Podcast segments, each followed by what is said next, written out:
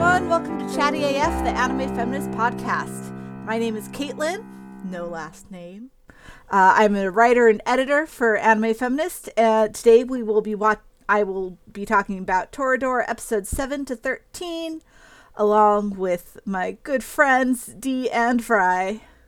Hi, I'm Dee. I am the managing editor at AniFem. Um, I also you can find all my writings on my blog, The Josei Next Door, and you can hang out with me on Twitter at Josei Next Door.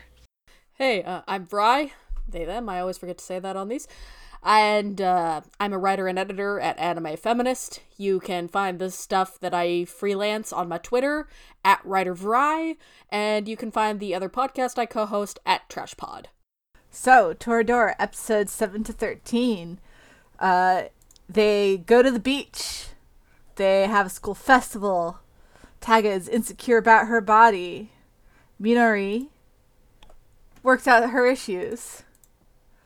Uh, and Ami continues to be amazing and terrible at the same time. So, how did you guys like this stretch of episodes? Vrai, you can go first. I think I was. I think I'm a little bit higher than you are on this stretch, but I'm curious to. I'm curious to hear your thoughts first. Um, I I really liked the festival arc. I think it's good that I had the podcast to force me to get that far because if I had just been watching it casually, I would have dropped the fuck out of it uh, during the, the the pool arc because I think the thing about Toradora is that part of how it's aged is that I can appreciate that its whole thing is here are some rom-com misunderstanding tropes but we've put human pathos on them. But the problem is that then you have to spend half of the episode waiting for them to play out the thing normally before they dig underneath it. And that gets real tiring especially with the love triangle summer vacation stuff. But yeah i really liked the end of the first half so i guess it was worth it. I yeah, I, I definitely had a similar, uh, somewhat similar experience with this. Where I think I think when Toradora, I think its highs are extremely highs, like top tier young adult uh, school fiction. Like it's really really good. And the school festival arc, like I had tears in my eyes a few parts in that last episode, which I wasn't really expecting. And i might was- have teared up a little yeah, it was there. It's there's some really just good, genuine, powerful moments about these kids who are who start off, you know, looking like very familiar anime archetypes and are a lot more than that. And I really appreciate watching that happen. But like you said, Vrai, because it is also working with these archetypes and these rom com cliches that I am kind of sick of. Um, anytime it sort of leans into those, I get really angry at it. Um, I spent the first few episodes. I watched these kind of weird because uh, listeners, it, it took us a while to uh, schedule the second episode, so it's been a little bit since we watched the first uh, six, and I watched the first three at a different time than I watched the last four, like about a week apart from each other. And I was watching those first three, going, "Oh, this this might be a rough podcast. I might I might be kind of mean." But then the last half was really really good. So no, I, I'm with you on that, Vrai. I'm glad I'm glad we had the watch along to kind of push us through some of the some of the bullshit. Um, which even even the swimsuits, the swimming the swimming pool arc, I guess we can call it, which I think is where the show, of what we've seen of it, I think is where it falls the strongest into the trap of just doing the tropes instead of commenting on them. Um, even there, there's a few moments that are that are that are really good. Yeah, Um, like there were there were a couple moments in that, mo- mostly with with Taiga that I quite liked, but for the most part, the ratio was not sufficient.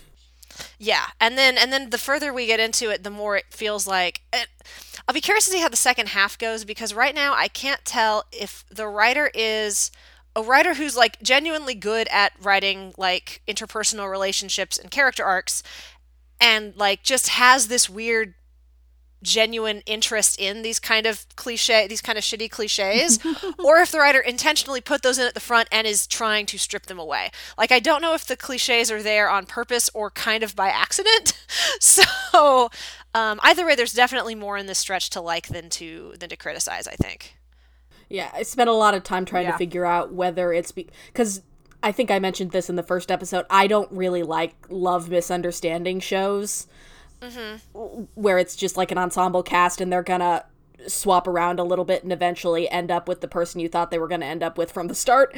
Um, so I, I was trying to figure out whether the tropes that I found more grating were so because the genre, the medium as a whole has kind of they've fallen out of fashion, or whether it's just my dislike for that that thing of the genre because I think part of the reason I liked the stuff with Taiga's dad so much is because you still see that played straight more often than not. Mhm. That is very true. Mm-hmm. I really appreciated with the stuff with Taiga's dad because I feel like a lot of anime and media in general places a lot of emphasis on birth parents like oh well he's your dad like of course you should want to be with him. Like, you know, you of course you should love him. And it's like and Toradora has the courage to stand up and be like, actually no.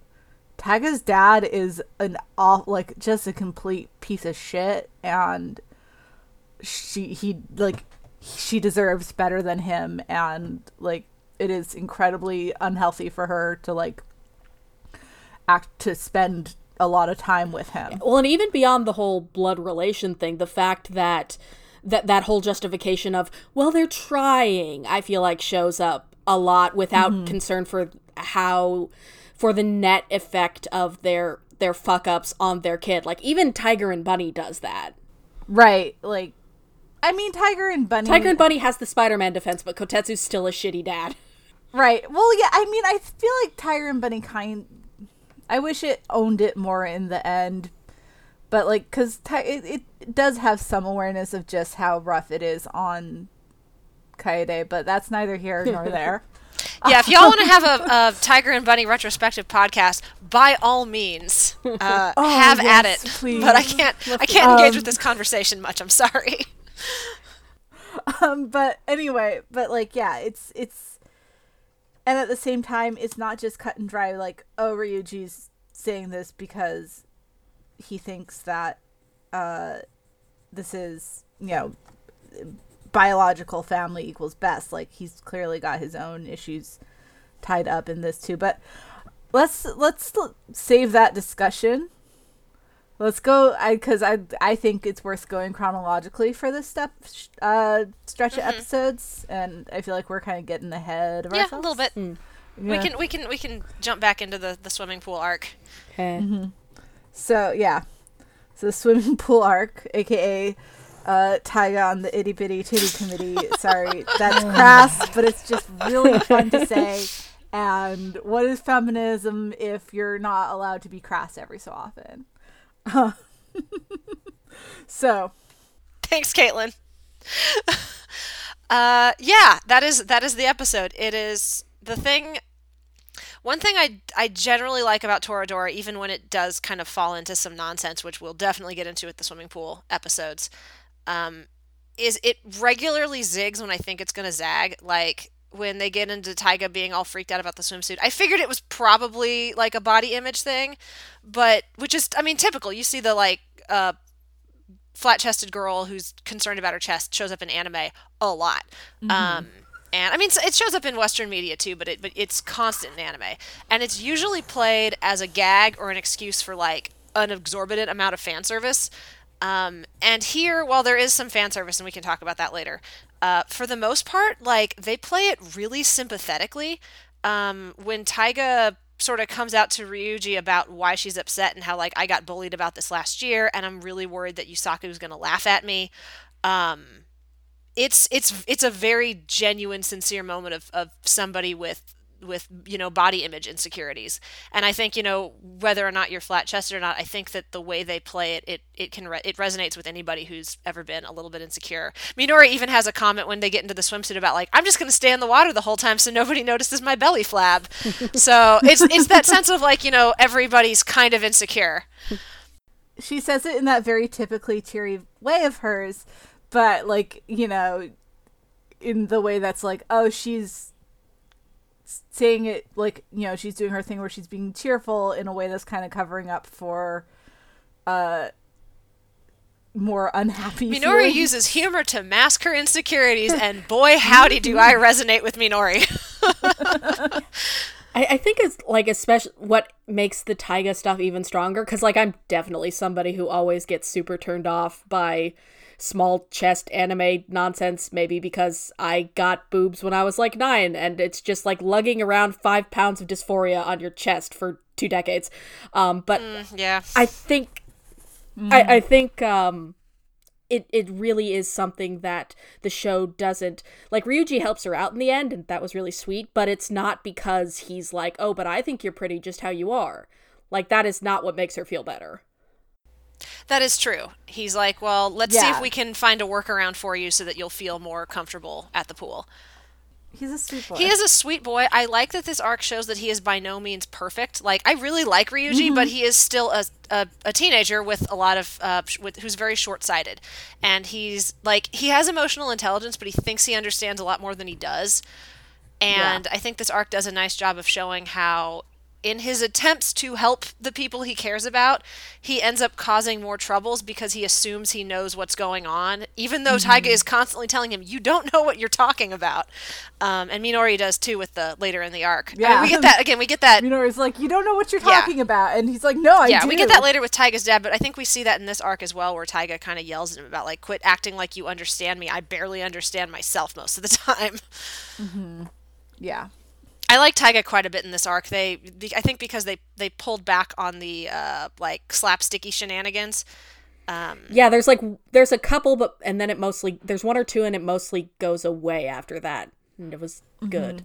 it's it's a lot more focused on like the pathos of being Taiga and how like and and that's another thing where it's like it's sort of like it starts off with the trope and then it sort of pulls away from that. It's like she's a tsundere because she's really messed up. Like she's got like a lot of like insecurities and issues from her, you know, from her life from being small and scrawny and like having a garbage family and just being treated like a child like and she la- like she lacks a lot of it's not just that she's she's tsundere it's that she is really emotionally immature um because of her circumstances. And it all sort of like it all fits together really nicely and really well.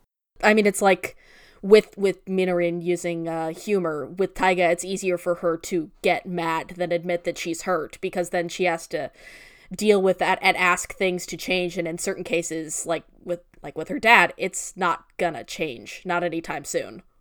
Yeah, yeah. It's it's really hard to be vulnerable, um, and especially in high school. And I think I think the show does a nice job of showing uh, the the very the many different kinds of coping mechanisms that um, I think a lot of high schoolers use to kind of survive that period of like deep insecurity and not really getting understanding yourself and your relationships with others are in flux and everything's a mess. Um, yeah, and I think I think Taiga's Taiga's like tsundere archetype starts to look like somebody who's had to be self-reliant because nobody in her you know family has ever she's ever been able to rely on them. Um, but she lacks the skills to be self-reliant because she never was never taught them. And so her uh, place is a mess and she eats takeout every day and she like pushes everyone around her away yeah she's sorry i interrupted. That was no i agree with you. Taiga, i mean i think all of these kids are, are messes to various degrees but Taiga's i mean clearly one of the one of the biggest messes because she again i think that the fact that she really didn't have a support network until maybe the past couple of years i'm not sure when she and Minor- minori became friends. I think high school. So i think they've been friends for about a year at this point. Um, and you don't get the sense that she really had much in the way of friends in middle school. Like we've not gotten any sense of that. So I think that uh, I think that I think that's had a I think that's had a very strong impact on her and is why she because like I mean Ryu's mom is not like the most there for you parent, but she's she's sweet. She clearly loves her son. Um, I like the part where she gets upset about Taiga moving away, and she basically says, "Taiga's a member of our family now. Who the hell is this guy?" Ryuji's mom is good, and I like that it mostly avoids like playing dumb bimbo jokes on her. Yeah. Yeah, I mean, she comes across as like a little bit airheaded, but then you see her at her job, and she's clearly good at it and kind of knows how to work a room, and you know is is supporting the family and, and is being and is there, I think, emotionally for Ryu as as much as she can be. So, um, yeah. I, I think that that shows you why Ryu is, you know, why why he isn't perfect and definitely has a a really good arc in this stretch. I think where he realizes like how little he understands and how he was projecting on Taiga and acting selfishly and all that. Um, Yeah, 'cause she's got Yasuko has a really has a really powerful like young mom doing her best vibe. Yeah. with clear emotional intelligence, like because she would have to Yeah. in her job. Oh yeah, absolutely. Again, she picks up on she picks up on the fact that Taiga's dad sucks like through a like very short conversation. so Yeah. I'm And, I'm uh, kind of come yeah. There's reasons there's reasons for all of these things too. Like Toradora is very well crafted. I'm kind of coming around on on Ami, but boy did it take till the end of this stretch of episodes cuz cuz she sucks for a while there.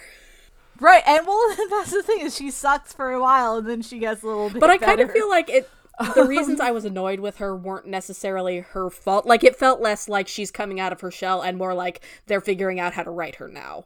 Because like I like that she's sort of the I like that she's sort of vain and loves attention, but it by the she's doing some of the same things by the school festival arc, but it's more it can't figure out if it wants to use her as a vehicle for fan service or like if it wants her to be sort of the love triangle instigator or like if she needs to be we need conflict for this arc. And then it kind of settles into she's antagonistic and has these flaws but she she's she's okay underneath and she's getting there. Mm-hmm. Well, I think, and I think from, I, I, I personally think it's deliberate because, you know, at the start, like, Yusuke was Yusaku. Yusaku, yeah, Yusaku, yeah. Yusaku was like, yeah, yep, I've known her forever. She's awful, isn't she? She is just absolutely the worst. uh, have fun with her, guys.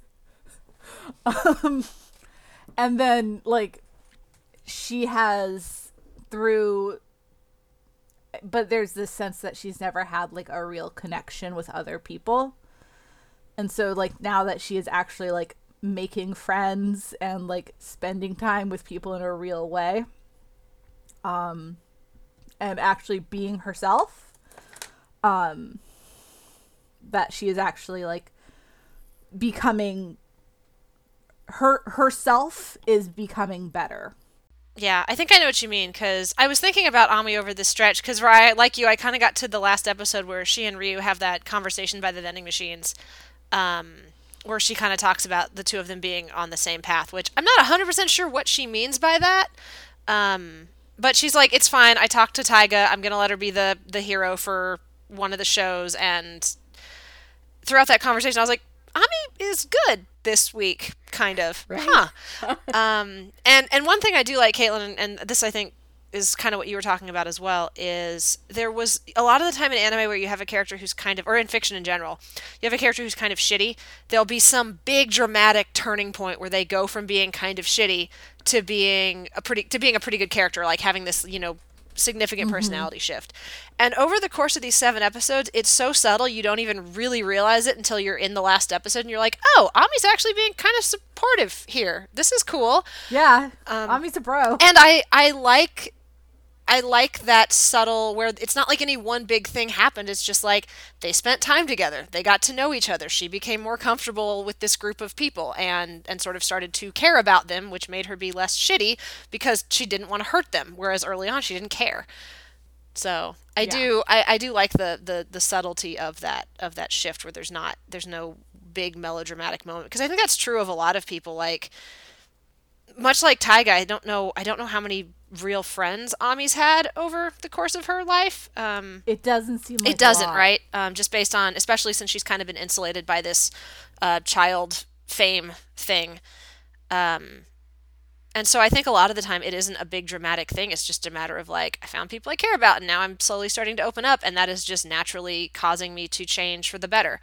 Uh, so, so I do, I do appreciate the the, the quietness of that of that arc in the background here because I think these episodes are very focused on Taiga and Ryu and Minori, um, and then Ami's just a little bit of a background character, but you see her gradually getting better, which I liked. Yusaku will have a character trait someday. Will he? He's kind will. of a dork. He had a few moments this arc where I was like, "You're kind of a dork. You're all right." Um, I, I, I kind of get why Taiga likes him because he's sweet. Um, he's nice to her. A lot of people at school kind of aren't like they just antes- anticipate her being nasty. Um, and Yusaku's pretty sweet to her, so I get it. Um, this is one of those one of the very few rom coms where there's this big tangled relationship, pentangle or whatever it is, and I genuinely understand everyone's affections. Like I get why Ryu likes Minori, I get why Taiga likes Yusaku, I get why uh, Ami's developing a, is why Ami is into Ryu. I get why Taiga and Ryu are slowly becoming into each other, even if they're not totally aware of that yet. Like all of these relationship and all of these bonds, like they're integrated into the story in a way where I don't just feel like it's manufactured for drama. Like I understand why these characters like each other and are hanging out. Yeah, like there there's it's it's like we always talk about when we talk about romances like what would they to when the two characters like after the all of the stuff wears off like the initial drama wears off like what would these characters talk about? Like can we see them hanging out together? Or like like bumming around together in their living room on a on a slow day or something like that right? Like and I can totally see that for these characters, like just sort of casually spending time together. Mm-hmm. And I think it helps that we get some Um, of those conversations, some of those kind of just quiet moments of two people just bonding over something, um, which is really nice. Um, yeah, like it's a really good balance of them, like of the like the big conversations that you have, like, and also like just like teenagers fucking around. Yeah. I think there's some really good moments in the summer break arc with Ryu and Minori, um, which Yeah. right before we get to that, one thing I want to say about the swimming pool arc because I was basically enjoying their whole thing with the body image, and then the fucking boob cups pop out, and they just had to work in uh, Ryu sort of necessarily needing to kind of grope Taiga, and I was like, why? Why did that have to be in there? There was no reason in its for it. Defense, In its defense, it didn't come across super like sexualized. No, it wasn't skeevy and like a, oh look Ryu's getting turned on. This is super inappropriate. But the fact that it was in there at all was very much it. That was again I was talking about how how organic a lot of the material in this feels. That felt extremely manufactured. Especially since he's really good at handicrafts and would know how to secure those. That's a good point. Um, well, and and again, it was it was really just uh, we need to in, it it was humiliation based in a way I really don't like. Like this show has a little bit of fan service, but it's generally in the vein of like Ami knows she's hot and is flaunting it, you know. Um, Yeah. And that moment, it wasn't fan servicey exactly, but it was it was sort of like that sex comedy. Um, Right. The the there is a certain Trope. type of fan service that's about seeing a haughty character vulnerable, even if you're not seeing their boobs. Yeah, and that that felt like it was a moment that wanted to inject like sexual tension, even though it doesn't even get commented on in the next episode. That's it was so pointless. It was so pointless. There was yeah, there I there was like a point where Taiga seemed like a little extra uncomfortable around Ryuji, but they got over it really quickly. Yeah, which I mean, I appreciate that. I appreciate they didn't turn it into a whole thing. Yeah. But again, just didn't need to be there. No reason for it. It could have been the the the, the flu arc from Kaguya-sama, and we were spared that. This is true. Yeah, that was a low point for that Yeah. that show.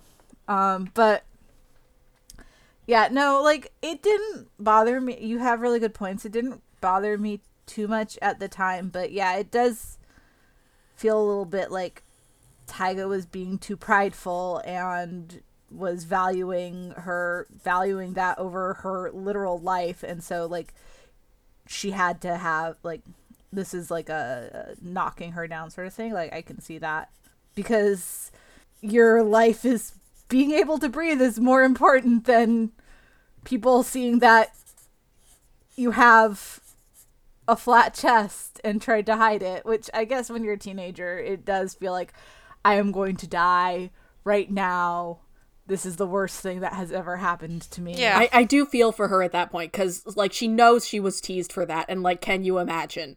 It would never. Oh stop. yeah.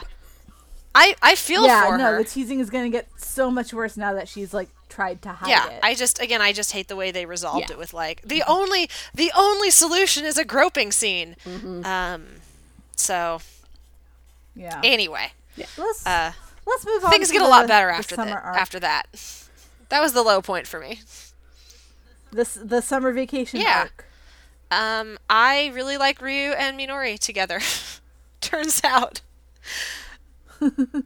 they have I think that arc Um. was really about the two of them bonding. Um, and I like that it starts with Minori kind of reaching out to him in the sense of like, hey, you're being really nice and supportive to Taiga, and thank you because she's my friend too. And then them slowly finding that they have things in common, like they both um, they both kind of take care of their families, so they're both pretty good in the kitchen.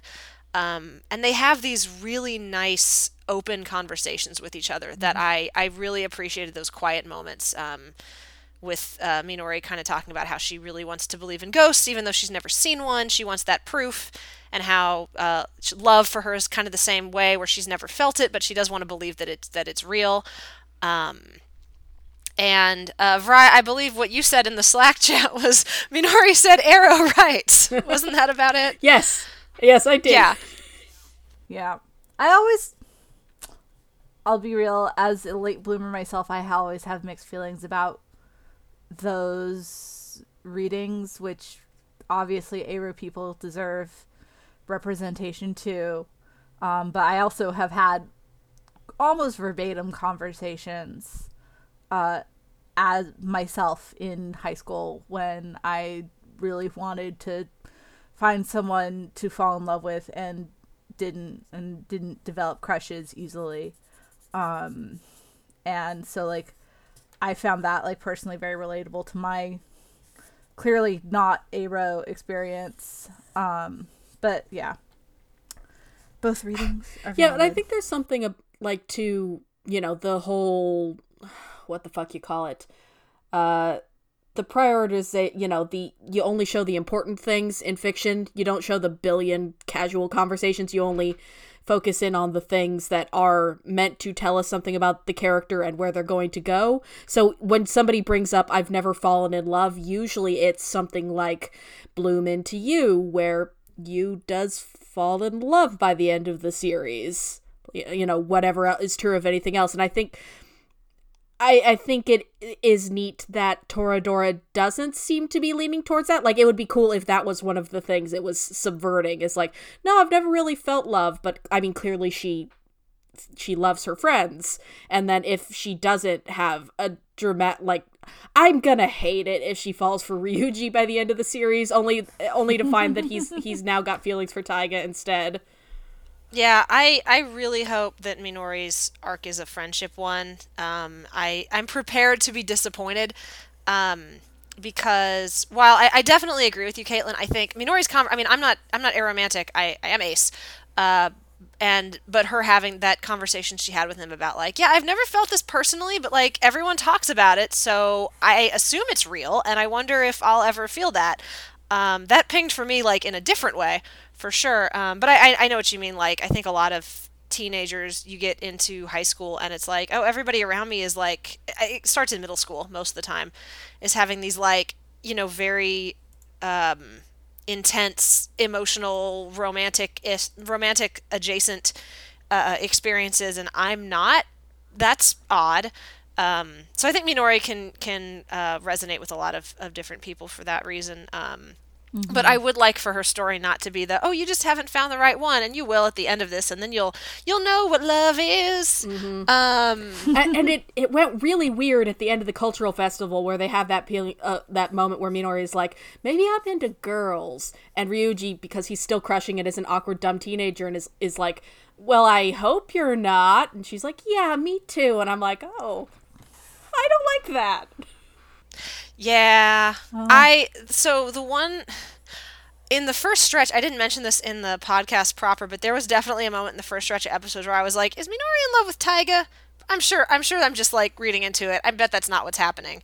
Um, and like that conversation is a little bit more vague in the Japanese because I was kind of curious to see how it went down. Um, and Ryuji does say like, "Oh, I, I kind of hope you aren't," which is of course because he has a crush on her, so he doesn't want her to be gay because then she wouldn't like Yeah. him back.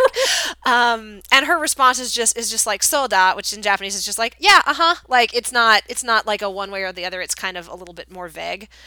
Yeah, so that's like, oh, I see. Yeah, it's like, "Oh, I see." more, but Yeah. that that wouldn't have translated naturally. Um, and so I like that they're leaving it a little bit open with Minori. And like again, I don't I don't think their relationship is romantic.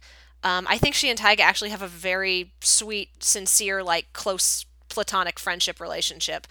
Um, and but like Minori's sense of jealousy because Taiga's spending a little more time with somebody else instead of her. Like I think that's also totally fair for That is, yeah, that's totally like normal and uh, and very like something I've had in my experience. Very like, oh, my best friend is in love, and now their other person is kind of taking up a lot of their yeah. time, Um, but I or they're getting close to someone else, and I'm feeling a little bit left behind. Yeah, and so so you get that you get that out of Minori, and but I mean, think the fact that she really does like Ryu quite a bit, like the two of them get along very well. Um, I think that I hope that will help with things going forward. But I think so often in shows like this, you have those those sort of I don't want to use the word third wheel because Minori is so much more important than that. Um, but you have those, you have those, the character, especially female characters who's like a close friend of the other female character. And as an audience member, you're like, is this more than so? And it never gets addressed in the show. So I do appreciate that Toradora actually has Minori ask that question because I, I I definitely like I know growing up in high school you know like I wasn't really having the I wasn't like attracted to people in the way like uh, media told me I w- was supposed to be and I definitely had a moment where I was like am I gay maybe I'm I don't think so um so I mean having Minori have those conversations with Ryu and kind of wondering about like the stuff that's supposed that I was told is supposed to happen isn't happening. What does that mean? Um, I really like Taiga. Is this more than just a friendship? What am I feeling here? Um, I like that the show is allowing the characters to explore that. It'd be nice if it went someplace with it. I doubt it will, but I still appreciate that it is at least acknowledging that those relationships exist in the world. Yeah, like normally it, it's it's it I think it says something that about the way her conversations around around like her feelings have been written that I had a moment of like I feel like I in in, in my heart I feel like I should be shipping Taiga and Minori like a lot but like they're such nice friends. Yeah, I I had moments throughout these episodes where I was like, on the one hand, I think it would be really good if Minori um, stays single and her story is a friendship story because those should be just as valid as romances. And then this other part of my brain was like, OT three though. what? yeah i mean yeah like it's like anything but um just the standard sort of arc for her right I just don't want her to fall in love with Ryu. Yeah, Yeah. and it and it Yeah. to be like a like a like a your typical third wheel love triangle situation. Like I I want her and. Yeah, I really hope it doesn't go there. I right, 'cause- really 'cause- hope so. Cuz that's literally the whole the second most popular the second most popular ship on uh archive of our own is uh Ami go on.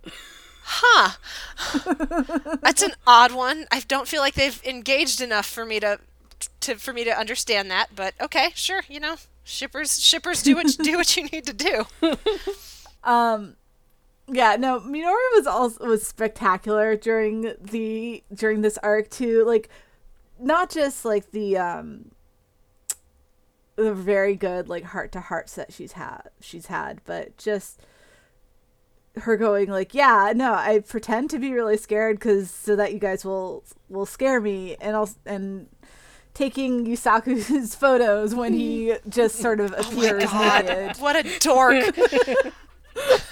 I I enjoyed the way the summer break arc in particular played with some of the sort of typical fan servicey type um, cliches that you see in shows like this. Like I thought Ryu had walked in on Ami in the shower and Ami was like and then Ami's like, "Oh yes, please join me." So it wasn't like humiliation driven, it was like her teasing him. But then she wasn't even taking a bath, she was just cleaning the shower.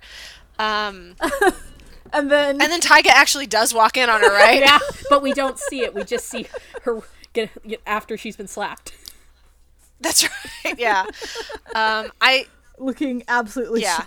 I I love the way it again it zigs when you think it's gonna zag because it is it is playing in these realms of like who hasn't seen the summer break arc, the swimming pool arc, the the school festival arc. Um, it, it goes a different direction and then and then Yusaku is the one who actually flashes everybody because he's a big I doofus. saw something dark and hairy. Oh, that moment of the, the kid who thinks they're like cool and mature and then is confronted with like actual nudity and it's like, nope, 404 not found. ah, phew. I, I, what was it you, that was well played. what was it you sh- said in the, the Slack D? I, before Minori and I, I never really understood what a best girl meant. Yeah, I was always like, you know, I, I've used the term best girl and best boy, but I never really. This was especially during the You never I never it. felt it deep in my bones, and this was really during the first half of these episodes where I was struggling a little bit to get into the show. Like I did, I never hated it, but I just wasn't Mm-hmm. like invested yet. Um, there were definitely moments where it was like, I'm really just here for me, Minorin, uh, and I was like, I get it, I understand what the concept of best girl is now. Um, I would die for you, Minorin. Who knew? She's she's Yeah. great. She's so great. No, and and I love like like I pretty sure I said last episode. I love that she's just she's just weird. She's just such a weirdo in the in a fantastic way. Yeah, she's a goofball, and I, I like that the show you know does kind of show that like part of this is a defense strategy for her in high school. Like we've talked about, like she'll use it to kind of deflect away from um, having more awkward personal conversations, is to just be kind of a goofball. Um, but at the same time, she clearly is also just kind of a goofball. Like that's the part of her personality that she has chosen to make like the most prominent. Like she's clearly much more multifaceted than that, which again we see in her some, some of her moments with Taiga and Ryu, which I love. Um, but it's not like the goofball is a complete show. Like it's definitely a part of her of her personality, and it's um, again Toradora does such a nice job of showing how like different how you make choices about which part of your personality to put on display for the rest of the world as a way to like survive social interactions because those are scary um and yeah minori's she's great. Well, and also when that runs up against you know people's assumptions about you. Mm-hmm. Yeah. yeah that's throughout this as well No matter what Ryuji tries to do, like people assume that he is scary. When he is the sweetest, most domestic boy. he's such a sweetheart when he was getting all excited about the alterations he made to taiga's dress oh my heart I was, was like, you are cute. such a good boy. Uh, you're not perfect, and I appreciate that about you because you'd be boring if you were. Like Ryu is a genuinely Mm-hmm. good protagonist, and so often in these kind of shows, um, the male pro tag is just kind of like a self-insert with no real personality, and Mm-hmm. and Ryu is like again has his own arcs, has his own. He's he's a good character. I I enjoy him a lot. Mm-hmm. Um, um yeah i a moment i really liked in the um summer vacation arc was also like when they were in the cave and ami just turns around and she's like yeah you really adore minori and that is why you guys will never work as a couple. Because you will never be equal if you worship her like the way that you do Yeah, I I liked her central point there, which and she brings us up in the next during the school festival arc too, where she she's like she's clearly into Ryu, um, and so she makes some comment like, "I'm definitely the better match for you because you wouldn't you don't need to put me up on a pedestal like you do with Minori. Like you you know I'm a big I'm a big hot mess." Um, but I thought it was kind of interesting that Ami makes that point about like, oh, you'd never be able to yell at Minori even if you thought she like like you'd never be able to tell her she was wrong even if she was wrong. Um, but then he gets into a fight with her during the school festival arc. So I'm not sure Ami's Yeah. right. um, I think that's partly, you know, Ami just wanting to discourage him, so maybe he'll look elsewhere. Um, But yeah, I thought I thought that moment where she talks about like the importance of having a balanced relationship and being able to call each other out on your bullshit when you need it. Uh, I thought that was a good a good moment for her. no ami's so great there's just so many real just really good girls Her relationship with Taiga has become exactly what I wanted it to be, and it gives me life. It's frenemies I, I don't like not even fren- frenemies in the classical sense just so much like they openly give each other shit but but like they care Whereas I think frenemies is more you pretend to be nice and you fucking hate each other. Yeah, I think that's true. I think yeah, they they definitely by the end of it they are kind of doing nice things for each other even though they also bully each other somewhat relentlessly. But it's it's very Yeah, back and forth. um, which is good because the give the give and take is always really important because I feel like it would be really easy to turn into Ami just bullying Ty- the much more awkward Taiga, but like Taiga gets under Ami's skin just as much as Ami gets under Taiga's skin. And uh, and uh, Taiga's even gotten to the point where she like will seek Ami out just to mess with her. Like, let's get in a fight. yeah, let's do it. Um, Yeah, just just like oh we we didn't get our chance to wrestle. I'm gonna go like punch on her while she's flirting with some boys. And it's nice because I feel pro- I think that siphons off a lot of the the more irksome slapstick between her and Ryuji is because she has that relationship with Ami now. yeah, that helps. It, it starts to show that like this is partly how Taiga shows affection. It's good. Yeah, yeah, it's relatable. I, I do like that Taiga's relationship with um I think a lot of the time when you again the show is stripping away the archetypes and I think one of the ways it's doing that is a lot of the time when you have like a tsundere or a genki girl their relationships with every character are, they basically react the same way with everybody. Um, and I like that Taiga very much doesn't. Like her relationship with again it's she has that same kind of combativeness with uh, Ryu that she has with Ami but it's it's it comes from a very different place um, but then her relationship with Minori is just like completely open and sweet, and she just loves her. Like she's just you know very nice to her for the most part. Um, yeah, and I like that you know it's like different people you respond to differently, even if even if you're even if the persona that you have chosen to display to the world is like angry girl who can take care of herself, like there's still uh, wiggle room in that because people are multi-dimensional. Surprise! yeah. Speaking of Taiga and her dimensions with other people, I think we should get into the uh, the uh, school festival. arc. Absolutely. uh, before we run out of time. So I really, really like this arc. I feel like this is where Toradora best hits its stride. It's where the characters' various issues sort of start clashing together in a really like a a good way. Um, and like you really have a sense for who they are and for what's going on under the surface and um it's got those like sort of big heightened emotions but it also feels very grounded like because their motivations are very human like um you know the way that Taiga like tries to resist her dad but at the same time she just like she wants his approval and the way that she responds to him just kind of waltzing into her life and waltzing back out and constantly checking her phone is a lot like a lot of toxic relationships I've had with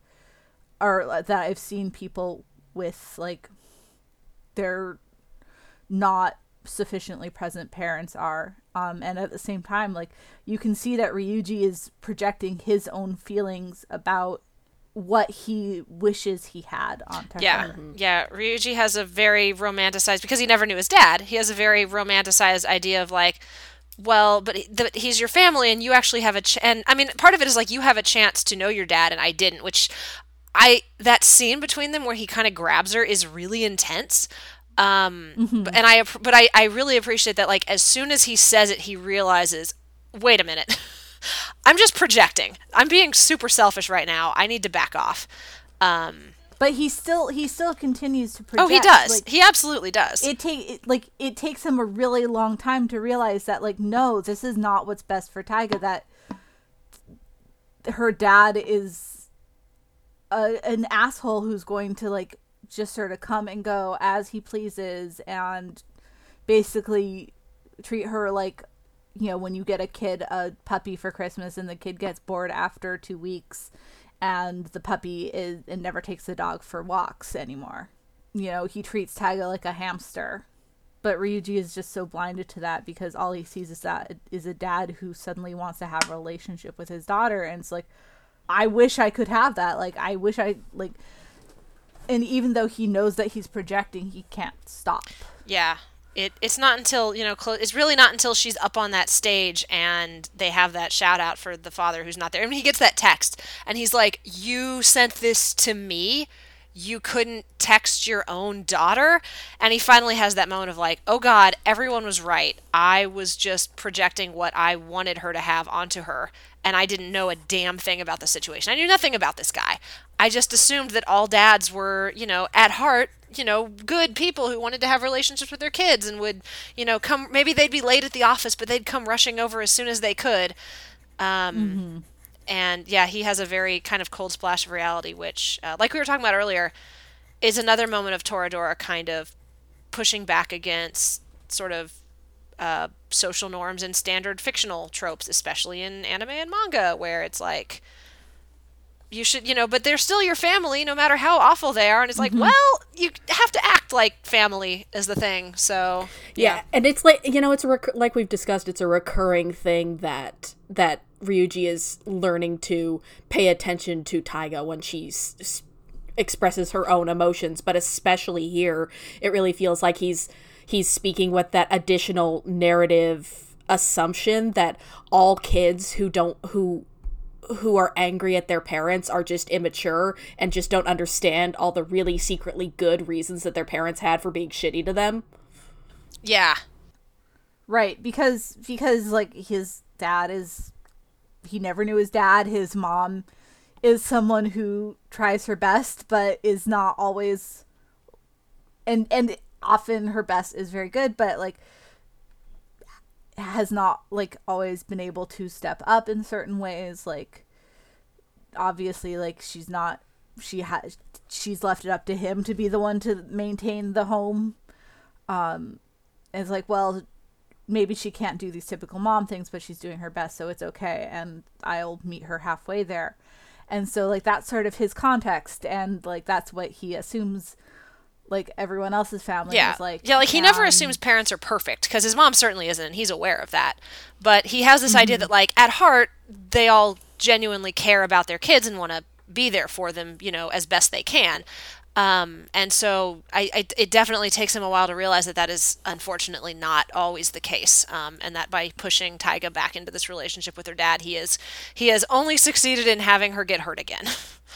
yeah and and i like that it genuinely does come between him and minori for a while That that scene is Like, so good. that is a real fight and if it had not resolved itself if he had not like figure realized what was going on like it could it felt like it could have been a friendship ruiner Yeah. Um, thankfully, they're both they're both good kids, and so you know Ryuji realizes what's going on and and grows. And I like that Minori even said like, you know, I should have talked to you and told you what had happened in the past because you don't you didn't have the context, and um, you know, communication is also important. So uh, and and she went through a very similar Yeah, thing a year exactly. ago.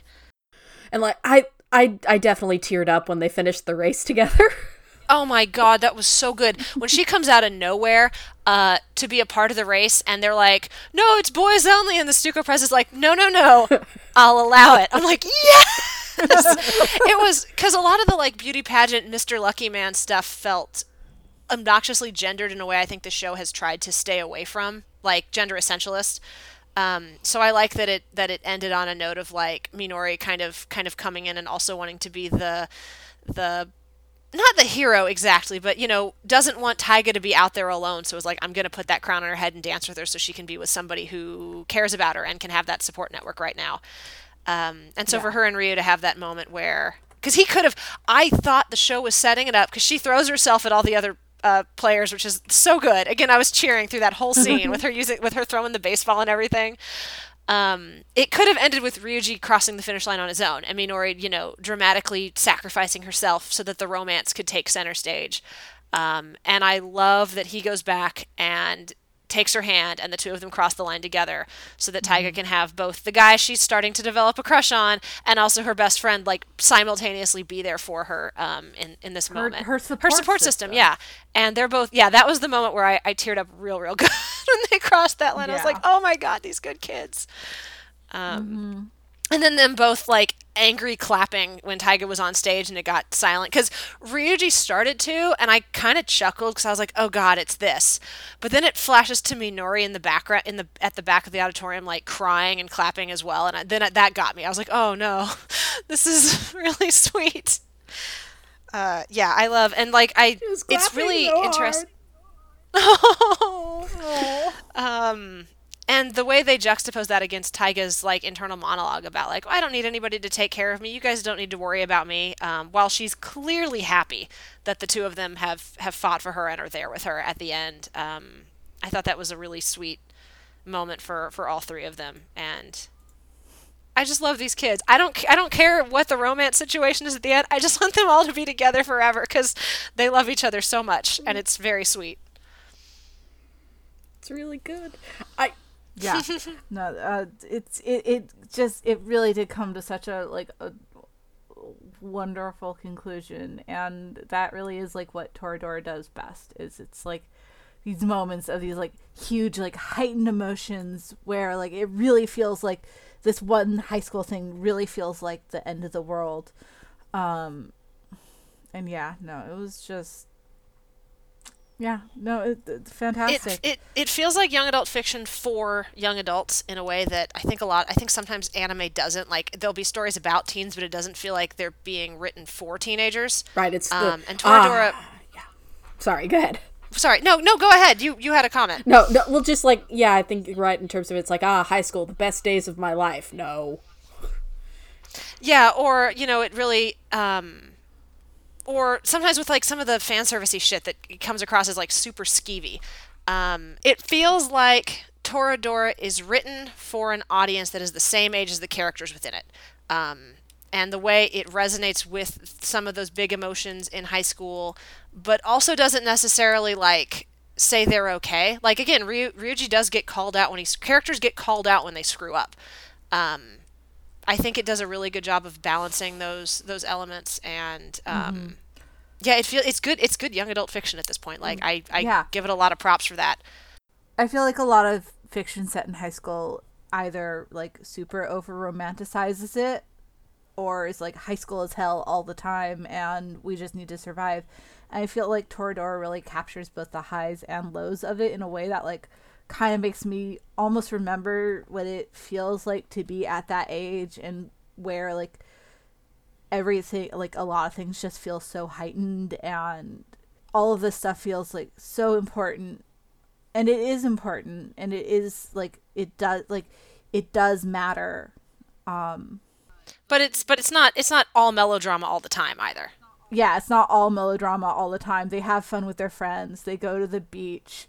Um and it does like the the comedy parts really really well too the boy like um fuck what's his name uh haruta fucking up the boys stupid plot to make a cosplay cafe. I I love uh, the way uh, they spun that. I also like the way this show handles. We're we're coming up on the hour, so maybe we'll have to save this conversation for later. I like the way this show handles like teenage thirst because I feel like the horniness of the cast is much more realistic to what it's actually like to be a teenager. Like nobody come like when the guys are all having that conversation about like we should have an event, a school festival event that like so because we want to see the girls in cute costumes, right? Mm-hmm. I was mm-hmm. so when he when he was like, "Hey, you guys want to see something or something like that?" I was so worried it was going to be like a peeping plot line mm-hmm. because that's where some of these that's where a lot of these shows go.